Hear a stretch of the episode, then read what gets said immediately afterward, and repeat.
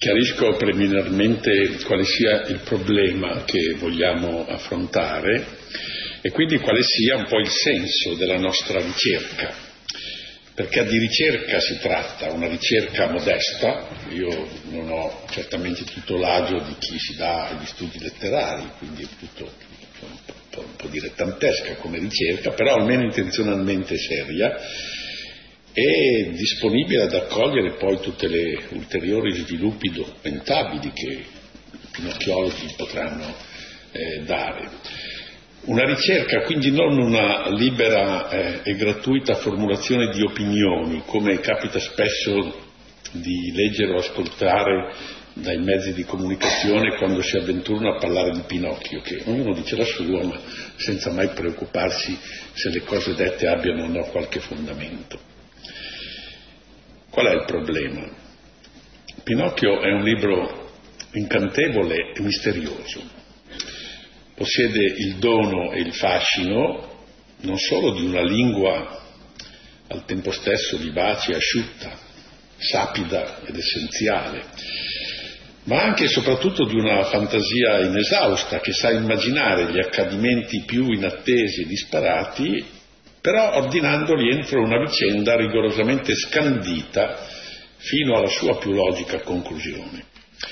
E così si motiva e si giustifica la sua fortuna, però non del tutto. I meriti letterari sono innegabili e sostanziosi, ma non danno una spiegazione adeguata, totalmente persuasiva, della notorietà senza confini di questa fiaba insolita né del successo ottenuto anche in aree culturali remotissime dalla nostra. Di fatto, la narrativa italiana non conosce, dopo l'unificazione politica della nazione, un'opera che per la diffusione e il favore incontrato nel mondo sia paragonabile a questo. Allora è naturale ed è legittimo che ti si domandi quale sia la ragione sufficiente di questo fenomeno singolare. Un fenomeno che appare abbastanza enigmatico, non si capisce di primo acchito il perché di questo successo. L'arcano si fa ancora più intrigante se si considera l'origine di questo libro, un'origine che si sarebbe tentati di definire casuale. Vediamo un po' a grandi linee come sono andate le cose. Questo primo incontro è un approccio no, al mistero di Pinocchio, poi si seguiranno gli altri incontri. Sul finire del 1880 Guido Biagi, giovane caporedattore del giornale per i bambini che da pochi mesi era stato promosso da Ferdinando Martini come iniziativa editoriale, si vide recapitare, la parola è sua, un mucchio di cartelle intitolato La storia di un burattino. Gliele inviava Carlo Lorenzini, che aveva assunto già da qualche tempo lo pseudonimo di Collodi dal paese della madre, accompagnandole con un biglietto famoso che diceva così, ti mando questa bambinata, fanne quello che ti pare, però se la stampi pagamela bene, per farmi venire la voglia di seguitarla. Ecco, pur tenendo conto dell'indole scanzonata dell'autore che incontreremo anche molte volte più avanti e della sua propensione all'autoironia, si fa un po' fatica a cogliere in queste righe la tensione ideale, la consapevolezza severa di chi si agginge a un'impresa memorabile. No, pare proprio tutto molto, molto feriale, molto modesto. Ma c'è di più. Il racconto in seguito fu scritto a rate dopo la prima puntata che è stata pubblicata il giovedì 7 luglio 1881 usciva di giovedì perché giovedì era il giorno di vacanza, credo che persone che sono giovani da tanto tempo se lo ricorderanno. E il 7 luglio 1881 è una data fatidica e vengono pubblicati i primi due capitoli di questa storia di un burattino. Poi fu scritto e pubblicato a scadenze tutt'altro che regolari, come se neppure l'autore conoscesse bene la strada che aveva intrapreso a percorrere. C'è un po' l'impressione che lui aveva cominciato, ma forse non sapeva bene neanche lui come andava a finire, perché ogni tanto piantava lì di pubblicare Certo si può supporre, io credo che si debba anche supporre che la stesura almeno inizialmente obbedisse a un disegno, a un certo disegno tracciato in anticipo. Ma in ogni caso la progettazione non andava di là dal quindicesimo capitolo, che avrebbe dovuto essere l'ultimo. Su cui non ci sono dubbi. Sulla, nella puntata del 27 ottobre, pubblicata nel giornale dei bambini, dopo l'impiccagione di Pinocchio alla quercia grande, che è presentata come una morte, c'è chiara e inequivocabile la parola fine.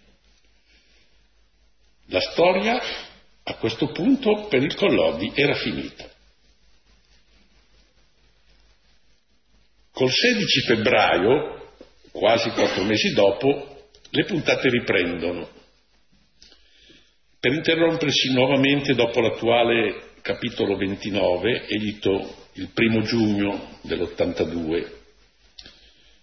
Poi ricompaiono più di cinque mesi dopo, il 23 novembre dell'82, e procedono un po' a sbalzi, per concludersi definitivamente il 25 gennaio 1883.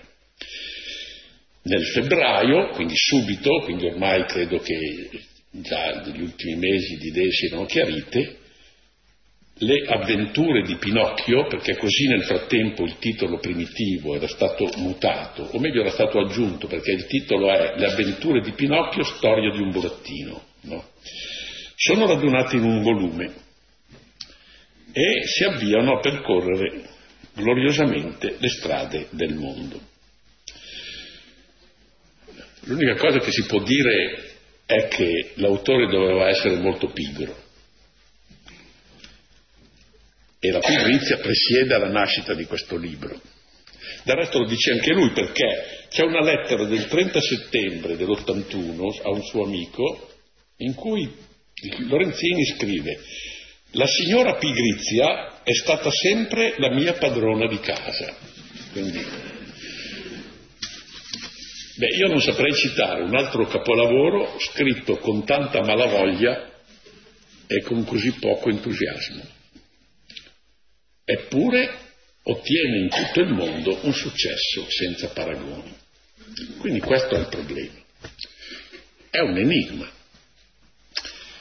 A sciogliere l'enigma si cominciò ben presto a ipotizzare che queste pagine, in apparenza soltanto giocose se non addirittura bizzarre, anche se blandamente moralistiche, in realtà, sotto i discreti veli del racconto fiabesco, contenessero un messaggio, un messaggio alto e prezioso, cioè proclamassero i principi, le aspirazioni, i convincimenti che avevano preceduto alla rinascita e al rinnovamento della penisola italiana lungo il secolo XIX e intenzionalmente si ponessero al servizio di una cultura, di una pedagogia, di una laica religiosità espressive dei valori emergenti nell'Italia unita.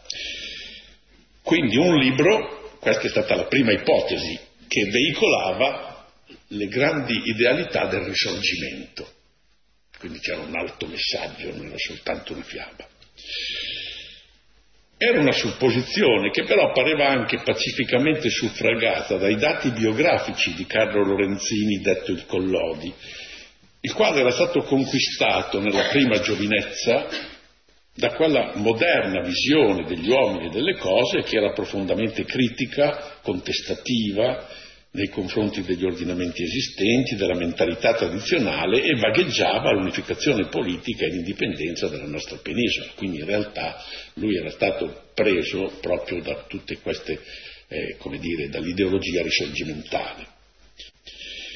E con ammirevole coerenza aveva partecipato di persona tanto alla prima quanto alla seconda guerra dell'indipendenza tanto quella del 48-49, tanto quella del 59. Per la verità non se n'è mai vantato e questo è, è abbastanza interessante per capire la personalità di lui, non ha mai parlato della sua partecipazione personale a tutte e due le guerre, che è una cosa strana in un paese come l'Italia dove i reduci sono sempre il doppio dei combattenti. Allora, alla luce di questa storia personale dell'autore, così si è pensato da molti, andava letto e interpretato il messaggio nascosto sotto le pieghe di questa favola estrosa. A questa analisi ha dato qualche soccorso la comparazione che è stata istituita ben presto col cuore di Edmondo De Amicis, il quale è uscito nel 1886, quindi a soli tre anni dalla pubblicazione di Pinocchio. Il cuore che quello apertamente e intrinsecamente risorgimentale, cioè sul cuore non ci sono dubbi. Le due opere, si è detto, rappresentano quanto di meglio la nazione italiana risorta e ricompaginata ha espresso per istruire e formare i suoi figli secondo i nuovi ideali e non si mancava poi di rilevare una loro connotazione comune. In tutti e due questi celebri libri per l'infanzia, prodotti dall'Italia uscita dal processo di unificazione, si notava eh, la estraneità a qualunque tematica religiosa. E questo staccandosi nettamente dai contenuti educativi imperanti nell'Ancien Régime, che erano largamente ispirati alla concezione cattolica, quindi chiaramente due libri che si staccavano da tutti i libri precedenti anche per l'assenza eh, della religiosità. In effetti nelle pagine sia del cuore sia di Pinocchio non affiora mai il nome di Dio, tantomeno quello di Cristo, e non c'è nelle vicende narrate la minima traccia di vita ecclesiale. Oggi però ci si rende conto sempre più dell'assoluta eterogeneità di questi due libri e della loro reciproca estraneità. Non si possono confrontare, tutt'al più si possono contrapporre, ha scritto Ferdinando Tempesti, che è un valoroso pinocchiologo che ci ha lasciato da poco, mi pare sia un, un anno o due fa. In realtà pochi accostamenti si dimostrano così impropri e così fuorvianti come questo, cioè tra i due libri non c'è assolutamente niente di comune. Ma a parte ciò resta comunque da verificare in che senso e in che misura sia consentito ravvisare in Pinocchio l'eco, quasi il manifesto, della cultura risorgimentale e conseguentemente in che senso e in che misura sia lecito considerare il Collodi come il bardo, il pedagogo dell'Italia che si riteneva spiritualmente rigenerata dalle vicende che l'avevano portata a unificarsi, dell'Italia risorta, cioè dopo il processo del risorgimento. Convinto assertore dell'interpretazione risorgimentale è stato fino ai suoi ultimi giorni Giovanni Spadolini, che tutti noi conosciamo, osservatore attento e perspicace delle nostre vicende nazionali, oltre che noto e apprezzato uomo politico. Pinocchio egli scrive nel suo ultimo libro, che è un capitolo che mi fa l'onore di, di dedicare a me perché è, tutto in dialogo con me. Pinocchio dice offre uno spaccato della società italiana in via di costruzione che parte da una finalità ideale tipicamente mazziniana di una società migliore. La morale di Collodi è la morale dei doveri dell'uomo, che era un libro pubblicato da Mazzini.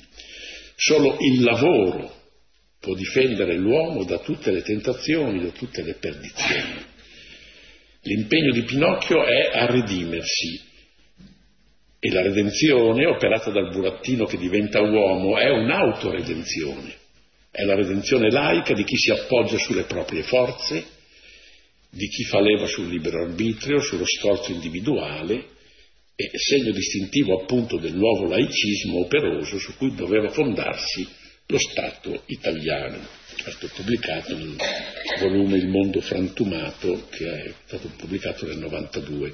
Quindi in sostanza Spadolini individua in Pinocchio il messaggio mazziniano nei tre capisaldi, il dovere, il lavoro e l'autoredenzione. Ferdinando Martini, che era stato l'editore del, del giornale no, per i bambini, ha scritto, però attenzione, l'ha scritto nel 1922, quindi a distanza di più che 70 anni. Carlo Lorenzini tornò dalla guerra nell'agosto del 48 mazziniano sfegatato. Frase che ha contribuito a tener viva la convinzione che la discipolanza collodiana nei confronti del pensatore ligure sia stata integrale, sfegatato, senza eclissi e senza pentimenti. Ma questa convinzione non regge a una verifica più attenta. A parte che l'aggettivo sfegatato è singolarmente incongruo con la mentalità scanzonata e ironica del Collodi, che non era scanzonato per niente, che non era sfegatato per niente e per nessuno. Ma che dobbiamo dire allora del mazzinianesimo di Collodi e quindi di Pinocchio?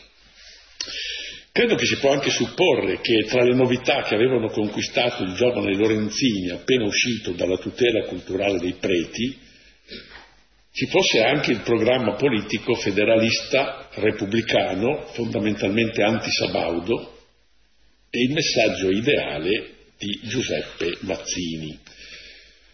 Ho parlato della tutela culturale dei preti perché poche volte si ricorda che eh, Carlo Lorenzini è stato cinque anni in seminario e uscito dal seminario è andato alla scuola degli scolopi, dei padri scolopi di Firenze, quindi tutta la, sua, tutta la sua prima formazione è una formazione non solo cattolica ma religiosa. Però a partire dal, attorno al 1844, quando aveva 18 anni, e comincia a lavorare in una libreria dove dove le idee risorgimentali erano molto vive, ma del resto anche gli scolopi le avevano le idee risorgimentali, e, e lì si può anche supporre che tra tutte queste tematiche risorgimentali ci fosse anche il pensiero di Mazzini. Però in ogni caso si tratta di un influsso iniziale che non ha lasciato tracce nell'evoluzione successiva dell'autore di Pinocchio, se non per eh, prenderne le distanze, come vedremo. Già c'è un fatto che non si può sottovalutare. Nel 1859, ho già detto che lui partecipa anche alla seconda guerra di dipendenza, ma non esita a rivestire la divisa del re di Sardegna. Lui è un toscano, eh? I toscani, se avevano un'obiezione all'unità d'Italia, è che era fatta dai buzzurri piemontesi invece che da loro, no? ed è per questo che c'erano i codini anche nella... Beh, comunque lui invece eh, prende la divisa del re di Sardegna, partecipa alla seconda guerra di indipendenza nel reggimento piemontese dei cavalieri di Novara. E qui era già significativo perché in quegli anni Mazzini era contrario, perché Mazzini predicava la guerra di popolo, non la guerra del re, sia pure del re eh, di Sardegna ma la guerra di popolo.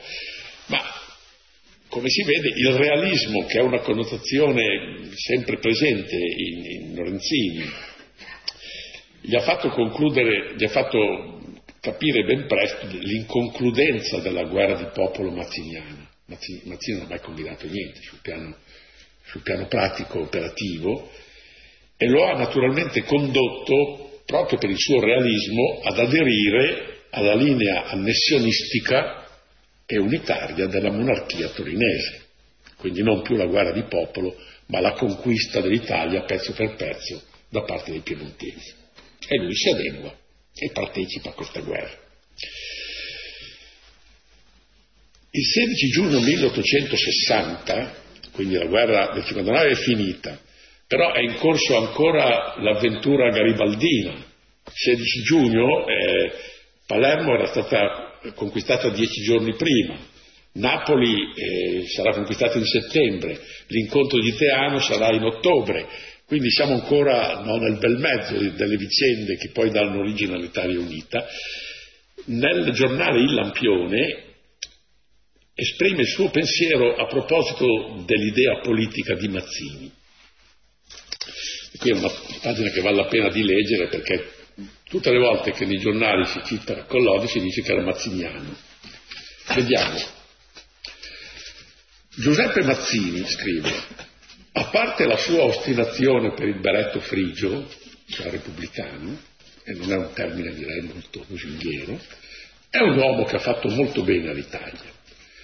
Quando cominciò a cospirare a vantaggio del suo paese, fra tutti i tirannelli d'Italia non ce n'era uno di buono. Quando con i re non ci si può intendere, bisogna intendersi con le repubbliche.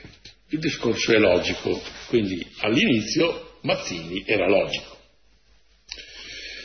Se forse avesse cominciato la sua carriera politica nell'ultimo decennio, cioè dal 49 al 59, Probabilmente, invece di Viva la Repubblica, avrebbe gridato come tutti Viva Re Vittorio Emanuele.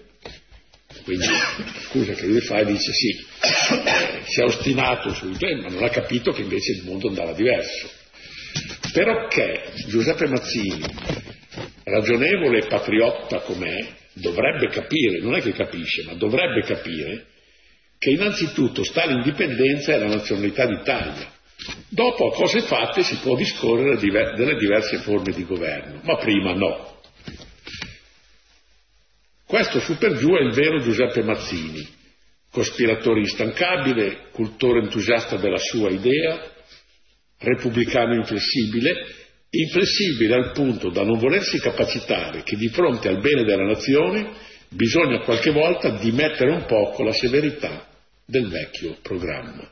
Sull'altare della patria il vero patriota deve fare il sacrificio delle proprie opinioni. Credo che però nessuno la cita mai questa pagina, non la conoscono neanche forse, ma, ma eh, qui è chiaro che direi dal punto di vista politico lui non ha più niente da spartire con Mazzini. Questo già nel 60, quindi siamo vent'anni prima che comincia a scrivere Pinocchio. Ma anche a prescindere dal profilo strettamente politico, perché questo è un giudizio politico, era del tutto improbabile che tra il Collodi e il Mazzini si potesse istituire una consonanza autentica e duratura, perché è difficile immaginare due tipi umanamente, moralmente, spiritualmente più lontani e più diversi. Scherzoso, apparentemente spregiudicato, ma positivo, concreto, effettuale il Collodi, serioso, sistematico, intransigente, ma astratto e utopistico l'altro. E i tre capisaldi enunciati da Spadolini del mazzinianesimo che ispirerebbero, ispirerebbero Pinocchio, dunque il primo è il dovere, a farlo apposta proprio nel 1860, che è l'anno in cui Mazzini pubblica I doveri dell'uomo, il caro Lorenzini, recensendo una commedia intitolata Il dovere di Pietro Tuar, dice i doveri sono sempre un peso e io che non sono mai stato troppo appassionato per i pesi né per i doveri, avrei fatto volentieri a meno di sentire per la seconda volta il dovere e il peso in tre atti del signor Pietro Tuar. Quindi questa storia qui del dovere è poco collodiana. Quanto al lavoro, eh, quanto al lavoro c'è un bellissimo fatterello. Quando eh, Collodi era un impiegato statale eh, e quando chiede di andare in pensione, proprio all'inizio del, di scrivere Pinocchio, i suoi colleghi di ufficio gli organizzano come si usa la festa e c'è, c'è sempre quello che fa il discorsetto, no? Allora gli fa il discorsetto dicendo che è fortunato perché è arrivato finalmente al bel traguardo della pensione. Lui lo ferma e dice guarda, sarà un bel traguardo per quelli che hanno lavorato, ma per me che io non ho mai fatto niente non cambierà proprio niente, sarà tutto come prima. Questo è, se c'è uno allergico alla retorica del lavoro, credo che era a lui. Quanto all'autoredenzione, io credo che non so come si faccia, faccia a trovare l'autoredenzione in Pinocchio. Pinocchio non combina mai niente da solo. Interiormente debole, incapace di scegliere la strada del bene, insidiato da esseri maligni, non è assolutamente in grado di raggiungere da solo la salvezza, per quanto siano sinceri i suoi tentativi. Ma su questo è un tema che vedremo. Ci pare a questo punto assodato che la prima militanza politica e tantomeno la dottrina mazziniana non offre alcun plausibile elemento di soluzione a quello che potremmo chiamare il problema collodiano o l'enigma di Pinocchio. Del resto, è sotto gli occhi di tutti che nelle avventure di Pinocchio non c'è la minima traccia degli avvenimenti che hanno mutato l'assetto istituzionale d'Italia nonostante che a tali avvenimenti Carlo Lorenzini avesse partecipato in prima persona. Ne è dato percepire in quelle pagine la più flebile eco dei convincimenti e delle passioni che hanno percorso e animato l'epopea risorgimentale. Io credo che non so come si faccia a dire una cosa simile, bisogna non aver più letto Pinocchio da quando si aveva dieci anni, perché se no ci si accoglie subito. È stato notato che l'ambiente umano e sociale, il paesaggio in cui si svolge la vicenda, è quello post-risorgimentale dell'Italia umbertina, ma credo che con pari fondatezza si possa vedere rievocato quello pre-risorgimentale della tranquilla Toscana granducale. In realtà sarebbe meno lontano dal vero chi trovasse nella narrazione l'atmosfera per così dire metastorica, atemporale, che è proprio delle fiabe e delle parabole, le quali non patiscono di essere cronologicamente situate. Tuttavia, bisogna riconoscere che l'intuizione di ricercare nella biografia collodiana qualche suggerimento e qualche illuminazione utile alla miglior comprensione allo scioglimento dell'enigma di Pinocchio e della sua genesi, non pare priva di plausibilità e di valore. E quindi credo che è una strada su cui ci dobbiamo mettere. Vediamo un po' se nella vicenda umana del Collodi c'è qualcosa che ci possa far capire sul serio, una volta eliminate tutte questa etichetta ideologica risorgimentale che gli è stata appiccicata e che continua a essere appiccicata e lo sarà fino alla fine dei secoli perché non è solo il Collodi a essere pigro mentalmente, ma ci sono tanti altri. Allora noi troviamo nella vicenda umana del Collodi, troviamo che avvengono due svolte su cui si è riflettuto non sufficientemente, secondo me, due svolte molto documentate e documentabili, più una terza, più misteriosa, durante addirittura la stesura del libro, no, di cui parleremo. La prima svolta è una crisi ideologica ed esistenziale che lo sorprende attorno al 1860. Già noi abbiamo visto la crisi politica no, nei confronti di Mazzini, ma in realtà è una crisi molto più profonda appena torna dalla, dalla guerra, quindi nel 1860. La seconda svolta è la decisione, a partire dal 1875, di dedicarsi alla letteratura per l'infanzia. Lui era un opinionista politico, letterario, teatrale, poi dal 75 in avanti si dedica ai ragazzi. Io credo che possiamo come dire, inseguire questa ipotesi che Pinocchio affondi qui le sue radici. Nel 1860 Collodi arriva a scrivere sulla nazione e nella sua perentorietà è una confessione sorprendente. State attenti bene cosa ha scritto in un, in un articolo della Nazione di Firenze. Tutto è favola in questo mondo, tutto è invenzione dall'idea di Mazzini fino all'ipogrifo dell'Ariosto. Con che coraggio si continua a parlare del mazzinianesimo, addirittura paragona una cosa seria come tutta la, il pensiero di Mazzini a, a, all'ipogrifo dell'Orlando Furioso, no? che il cielo mi perdoni, ma l'anarchia regna nello zodiaco, cielo. Il firmamento par diventato un qui simile all'impero austriaco, nuvoloni, siccità, confusioni e scompiglio, cioè c'è una confusione cosmica. Allora, se la prima parte della frase ci dice che ormai nel reduce delle patrie battaglie si è insinuato il disincanto, un po' lo scetticismo politico, tutto è favola, tutto invenzione.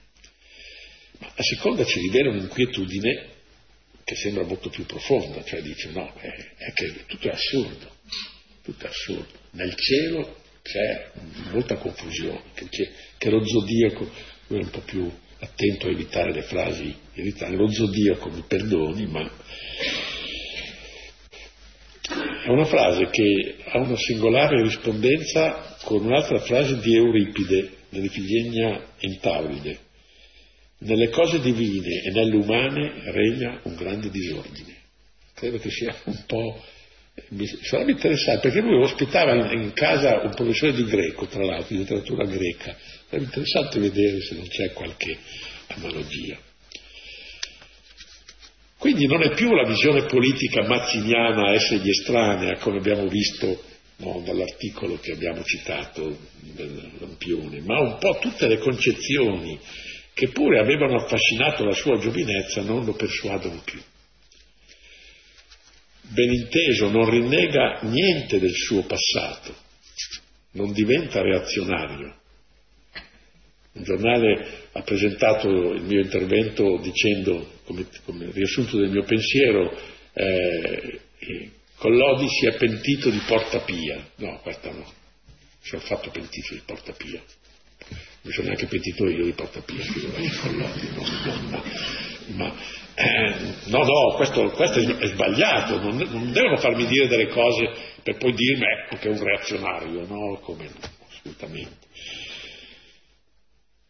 Però e questo appare a partire dal 60, poi in tutti gli anni successivi, i risultati del grande sommovimento, della grande impresa a cui lui aveva fattivamente contribuito, non gli piacciono. Cioè il Regno d'Italia che è venuto fuori non gli piace.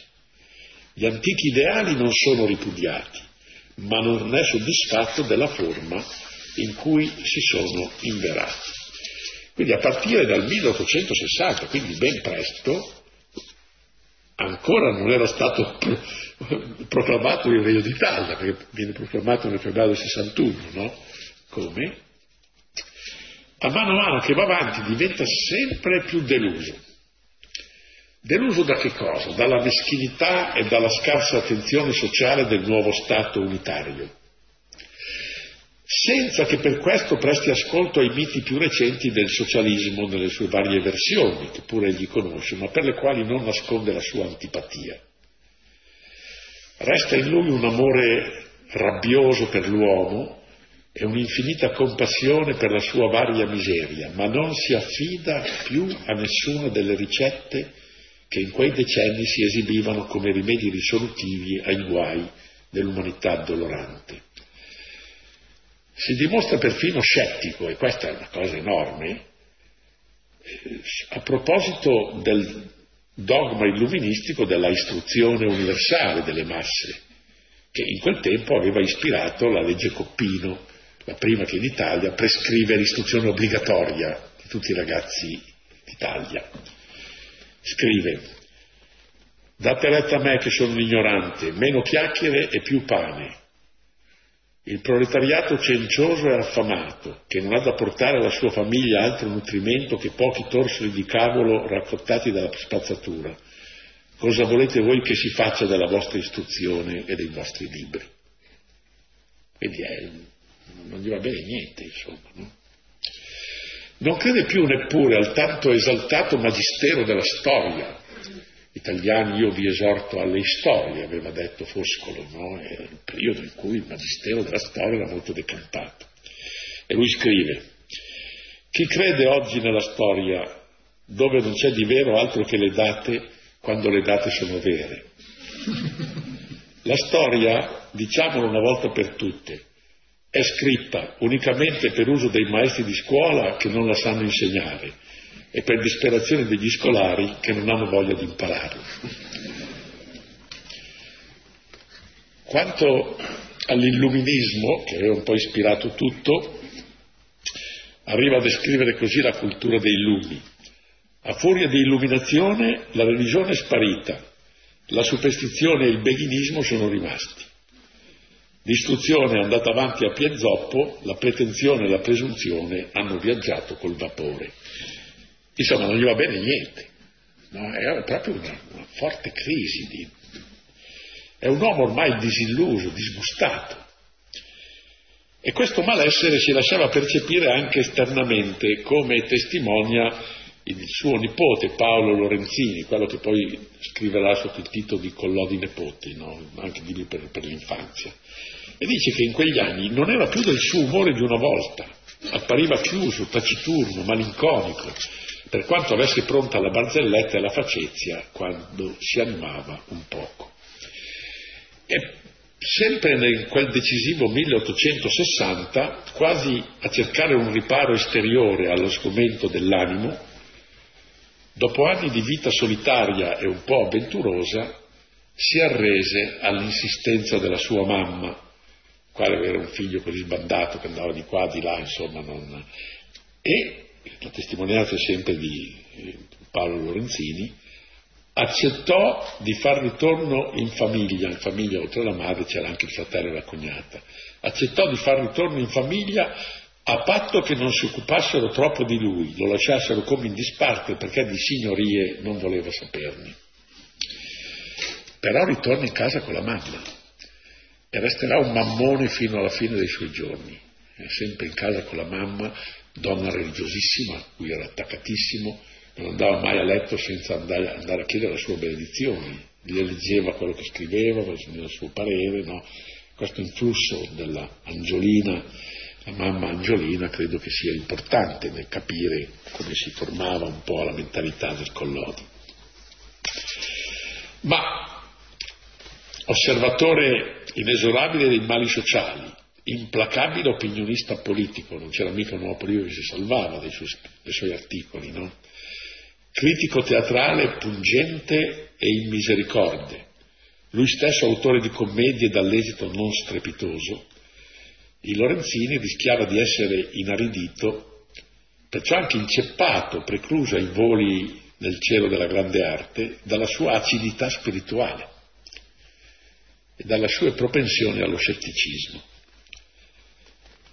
Questa crisi, se fosse rimasta irrisolta e l'avesse mantenuto in un atteggiamento sdegnoso, talvolta persino corrosivo, non gli avrebbe lasciato percorrere molta strada il campo della letteratura, nonostante il pregio, la briosa agilità della sua prosa, né gli avrebbe consentito di far ascoltare la sua voce oltre i confini della sua Toscana e al di là dello spazio angusto della contemporaneità. Quindi questa crisi, se, se, se, non, fosse, non avesse ricevuto uno sbocco, non avrebbe fatto di Collodi un autore noto e, un, il suo libro un successo. Tuttavia questa crisi è stata provvidenziale e benefica. Lo ha preservato dal conformismo, da ogni tentazione di retorica nazionalistica e, se mi è permessa un'impertinenza, dalla deprecabile eventualità di infliggerci un doppione del cuore e basta uno. A motivo di questo scontento, di questa irrequietezza, il Collodi ha cominciato a cercare e alla fine ha ritrovato, come vedremo, oltre le vicissitudini, le esperienze parziali, le stratificazioni ideologiche, la sostanza della sua anima e della sua autentica identità. Tutto lascia credere che senza questa crisi Pinocchio verosimilmente non sarebbe stato scritto. Ma come sbocca e dove sbocca questa crisi? La crisi di Carlo Lorenzini trova uno sbocco impreveduto nella sua decisione di rivolgersi non più al mondo deludente degli adulti, ma a quello dei bambini. Questa è la seconda svolta. L'occasione iniziale fu la proposta degli editori Felice e Alessandro Paggi di affidare a lui la traduzione della raccolta di fiabe del secentista Charles Perrault contro de Montmerlois, tra cui c'è Cenerentola per esempio, no? tutte fiabe famosissime, che esce di fatti questa traduzione del Collodi nel 76 con il titolo I racconti delle fate. Ma questa è stata un po' una svolta, tanto è vero che poi pubblica molti libri per ragazzi. Nel 77 Il Giannettino, ispirato al Giannetto del milanese Alessandro Luigi Paravicini, nel 78 Il Minuzzolo e poi tutta un'altra serie di libri per ragazzi. Allora mette conto di riflettere su questo cambio di destinatari. Fino a quel momento, da pubblicista, animatore e collaboratore di vari giornali, egli si era rivolto ai grandi, alla classe di quelli che contano,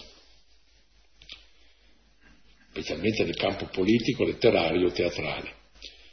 Ma a un certo punto il suo pessimismo, o forse meglio dire il pessimismo del suo realismo, lo persuade dell'inutilità di questo impegno. È come raddrizzare le gambe al cane, insomma, quella di cercare di, di, di, di far ragionare i grandi. E lo decide di rivolgersi ad altri interlocutori, di spendere cioè il suo ingegno, le sue fatiche, non più per gli adulti, quindi non più per i personaggi che sono sì importanti sulla scena pubblica, ma che sono ormai ideologicamente sclerotizzati senza rimedio, ciascuno ha le sue idee e se le tiene, no? bensì per i ragazzi, che possiedono un'umanità ancora nativamente fresca e aperta alla ragionevolezza e alla verità. Renato Bertacchini, che è anche lui un valoroso pinocchiologo, per questo c'è ancora ed è, ed è di Modena, scrive, per lui votarsi ai ragazzi vuol dire sfiducia verso gli adulti, rivalsa etico-civica nei confronti dei politici responsabili di un risorgimento incompiuto e deviato.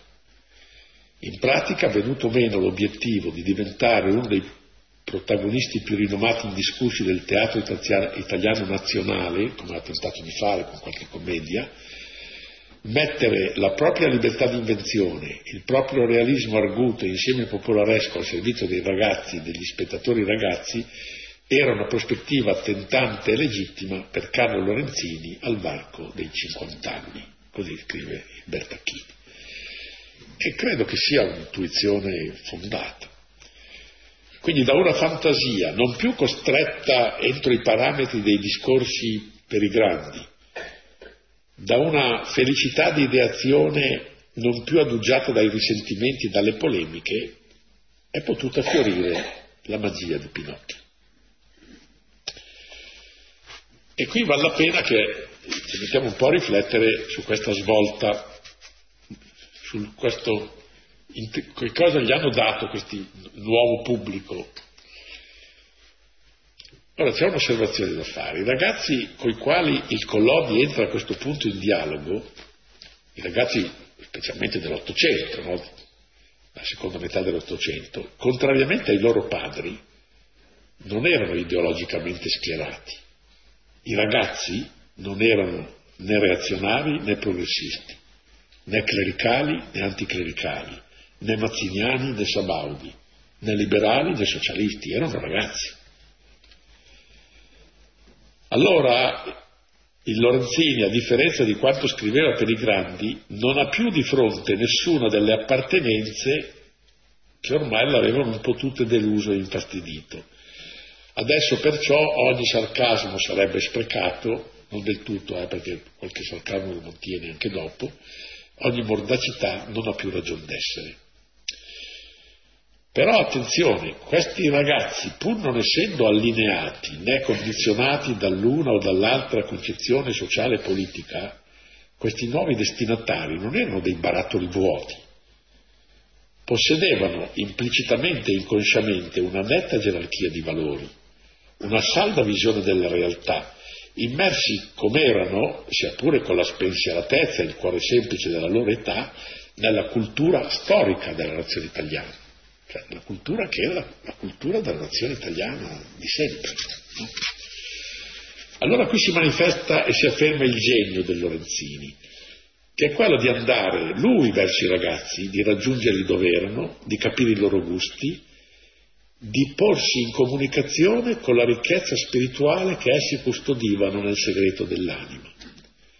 Quindi l'eccezionalità della sua arte si rivela progressivamente fino al culmine di Pinocchio proprio in questa sua straordinaria capacità di aprirsi, probabilmente senza troppi programmi accuratamente studiati, senza strategie deliberate, sul patrimonio di certezze primordiali delle quali i figli d'Italia erano portatori ignari ed erano custodi ignari.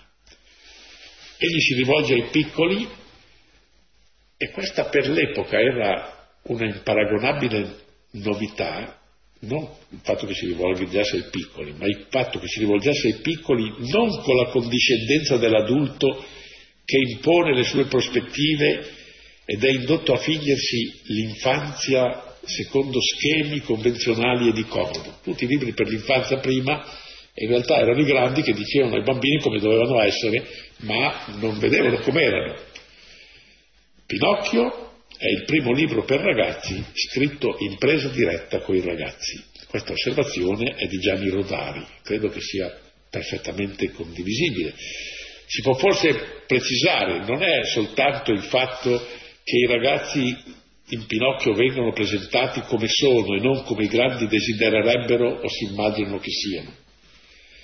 La presa diretta ci appare rilevante e significativa soprattutto perché per essa il dramma dell'uomo e il suo destino venivano colti e capiti nelle persuasioni esistenziali che i ragazzi d'Italia allora ospitavano già nelle loro coscienze senza rendersene troppo conto. Dove le avevano imparate? Ma queste erano le persuasioni che assorbivano quotidianamente e ascoltavano dai discorsi familiari, erano espresse dalle feste popolari, dalle usanze, erano richiamate dalle sentenze della saggezza spicciola dei proverbi, parlavano dalle meraviglie architettoniche delle loro città, dagli affreschi delle loro chiese, dai segni sacri, dai quadri che nelle case non mancavano mai, dal catechismo che dovevano studiare, che era il Bellarmino, come che Collodi viene citato, quando, nella famosa frase che io l'ho interrotta la citazione sulla, sul dire ma cosa volete che se ne faccia della vostra istruzione, sarebbe meglio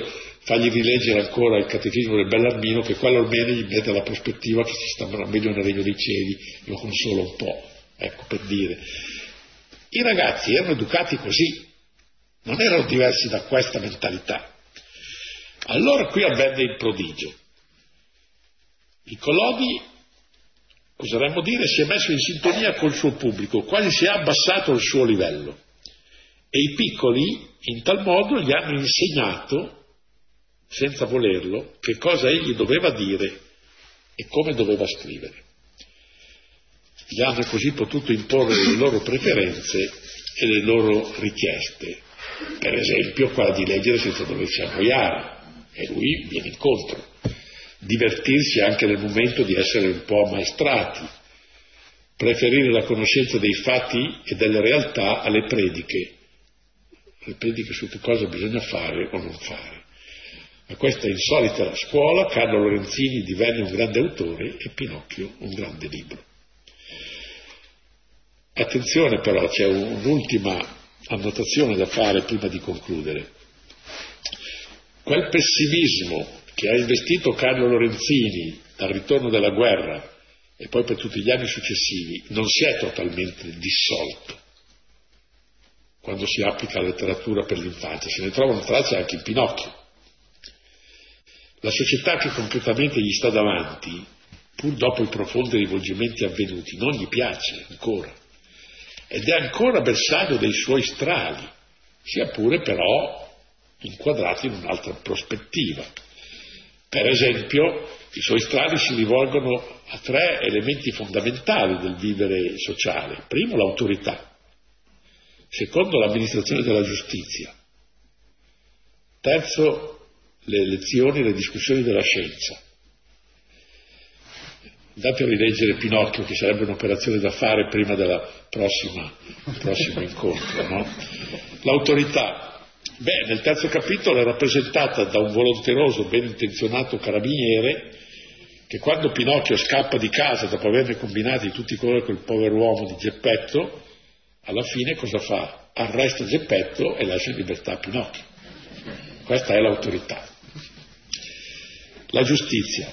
Beh, la giustizia nel capitolo XIX raggiunge il sarcasmo. Cioè, la figura del giudice, cito, un vecchio scimmone rispettabile per la sua grave età, il quale ascolta commosso l'esposizione della causa e alla fine sentenzia. Quel povero diavolo è stato derubato di quattro monete d'oro, pigliatelo dunque e mettetelo subito in prigione. Quanto alla scienza c'è la spassosa e ironica descrizione del consulto tra i luminari della medicina convocati dalla fata eh, turchina al capezzale di Pinocchio, no? dove i, i, primi due rappresentano la scienza e il terzo, che è il grillo, rappresenta la coscienza. Ed è il capitolo XVI che ci dice che conto bisogna fare degli ampollosi pronunciamento dei dotti. No? Di tanti boh, si dicono, continuano a dire le stesse cose cambiando un po' le parole. Insomma, Collodi voleva dire sui piccoli lettori, guardate che le stoltezze e l'iniquità sono ineliminabili dalla, conviv- dalla convivenza umana. E questa è una cosa che si può anche accettare. Però quando lui si spinge fino a concludere la storia con la vanificazione di tutto, con la morte per impiccagione, per cui niente più ha senso, niente va a buon fine, tutto è assurdo, tutto... allora i ragazzi non ci stanno più. Badate, non mancava di originalità l'idea primitiva di far finire la vicenda con la morte per impiccagione. Una morte descritta drammaticamente, addirittura con qualche evidente allusione all'agonia di Cristo in croce un'agonia di tre ore, dice, è un estremo appello al padre, o babbo mio se tu fossi qui. Era una finale tragica e inquietante, ma aveva anche una sua suggestiva poeticità. Il burattino di legno tocca il vertice dell'umanizzazione quando partecipa a ciò che c'è di più spaventosamente umano, che è la morte. Finale poetica, però finale assurda assurda nell'economia della fiaba perché assegnava una morte umana a una realtà legnosa e quindi subumana, non faceva morire. Più ancora assurda nel messaggio proposto perché indicava il nulla come il solo desolato traguardo dell'esistenza.